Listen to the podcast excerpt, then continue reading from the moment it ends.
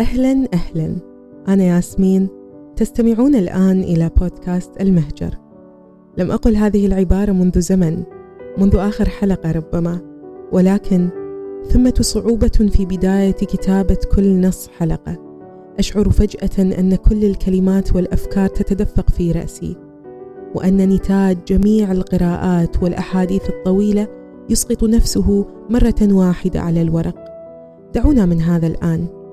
في بودكاست المهجر أنا لا أمنح الإجابات. أنا أطرح التساؤلات فقط وأترك لكم لذة البحث عن الحقيقة التي لن يصل إليها أحد. ولكن لنبقى متفائلين بأننا سنصل إلى شيء ربما في هذه الحياة. شيء مقنع تماما. كحقيقة الموت ربما أو حقيقة أن الذي صنع كل شيء هو واحد. حقيقة لا يمكننا أن نضع لها خيارين. لن نصل إلى الجزء البسيط من هذه الحقائق إلا بالسؤال والسؤال الذي لم يتوقف منذ أن خلقنا على هذه الأرض.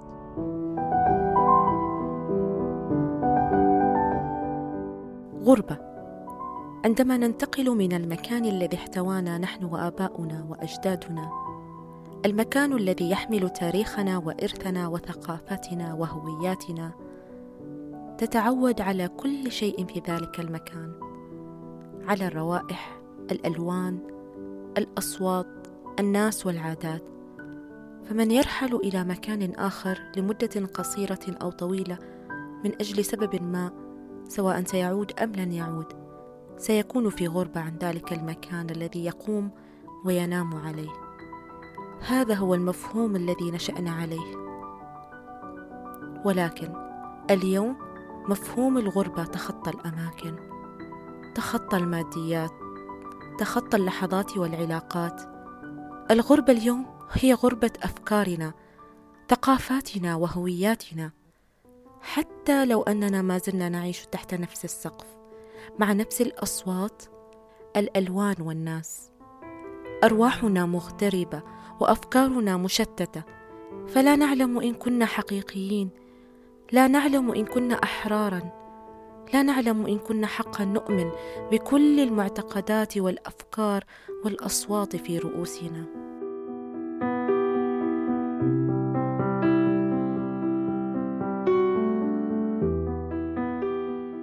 هل شعرت يوما بغربة العقل؟ أو أنك شعرت بأن هذا الكون الواسع الذي لا أفق له ليس ملكا لك؟ وأنك لا تنتمي ابدا إلى المكان الفكرة الشخص أو حتى الدولة التي تعيش بها والتي سماها بعض السطحيين الوطن. هل ما زلت تشعر بكل هذا إلى الآن؟ إذا كنت تجيب نفسك بنعم فهذه الحلقة لك.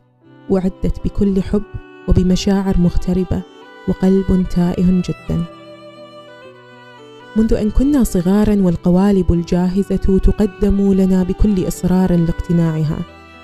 يحمل كل وعاء وقالب جهة من حياتك الحب التعليم الدين حتى أنت. نعم وضعوك في ذلك القالب وأخبروك أنه أنت وأنك يجب أن تكون أنت في الحدود التي وضعت لك. والقوالب الجاهزة التي وأدت السؤال وجميع علامات الاستفهام التي تجول في رؤوسنا. القوالب التي أعطتنا الإجابة لكل التساؤلات التي نطرحها وطرحناها. هي ذاتها القوالب التي ما أن نزعتها من عنقك جعلتك غريبا وكأنها كانت هي تلك حدود الراحة بالنسبة لك وخروجك منها أدخلك في عالم آخر تماما عالم الغربة عالم اللامكان بلا خرائط أو عنوان. وبمناسبة خروجي من جميع القوالب في هذه الحلقة لنأخذ كلمة كنا نحسب دائما أنها لن تتغير. وأن معناها سيبقى هكذا. هل فكرت يوما ماذا يعني الوطن؟ تعريف بسيط ربما. كلمات تخطر على عقلك عندما تسمع هذه الكلمة؟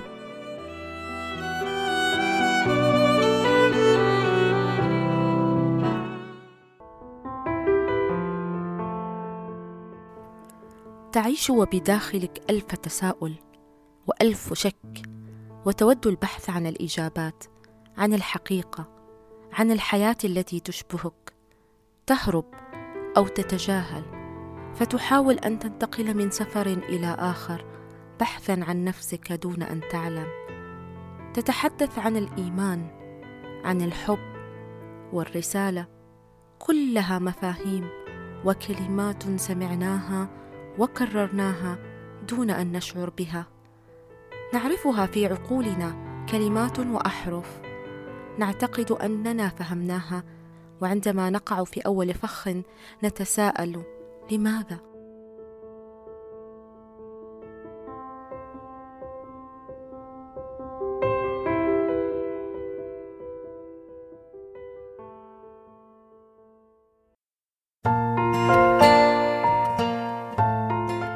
منذ أن كنت طفلة وجميع من يعترض طريقي يسألني من أين أنت؟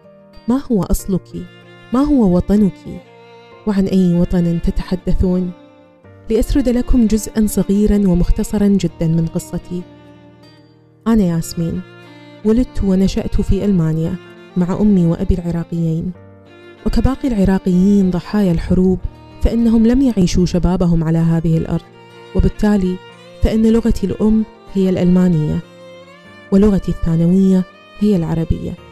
والتي تعلمتها في سلطنة عمان عندما انتقلت مع أمي وأخي إلى هناك.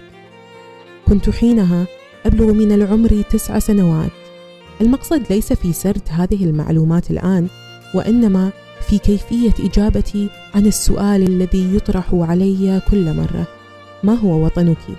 ثم أجيب على السؤال بسؤال آخر. وما هو الوطن بالنسبة لك؟ إن كان البلد الذي ولدت فيه فأنا ألمانية. إن كان أصل أهلي وأجدادي فأنا عراقية.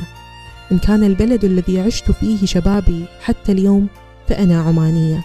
وإن كان الوطن هو البلد الذي أحب فأنا فلسطينية.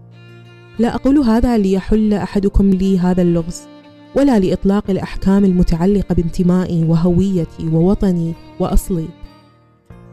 ما هو الوطن بالنسبة لكم؟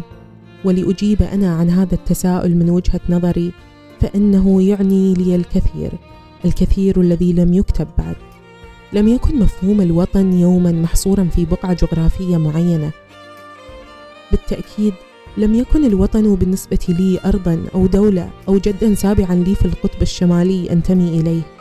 مشكلتنا الحقيقية اليوم هي مفهومنا السطحي جدا تجاه كلمة كبيرة كهذا مكتبتي المتواضعة في غرفتي والتي ألجأ إليها في نهاية اليوم. عائلتي التي تحتضن قلبي كل يوم. ابتسامة طفلة. كوب قهوة مع من أحب. كل الأماكن التي زرتها ولم أزرها والتي تعلق بها قلبي. وطن. وأشياء أخرى كثيرة. ولذا من حقي أن أختار وطني أن أقوم ببنائه أو البحث عنه. ومن حق كل واحد منا ألا يتمسك بقالب المفهوم الذي قدم لنا.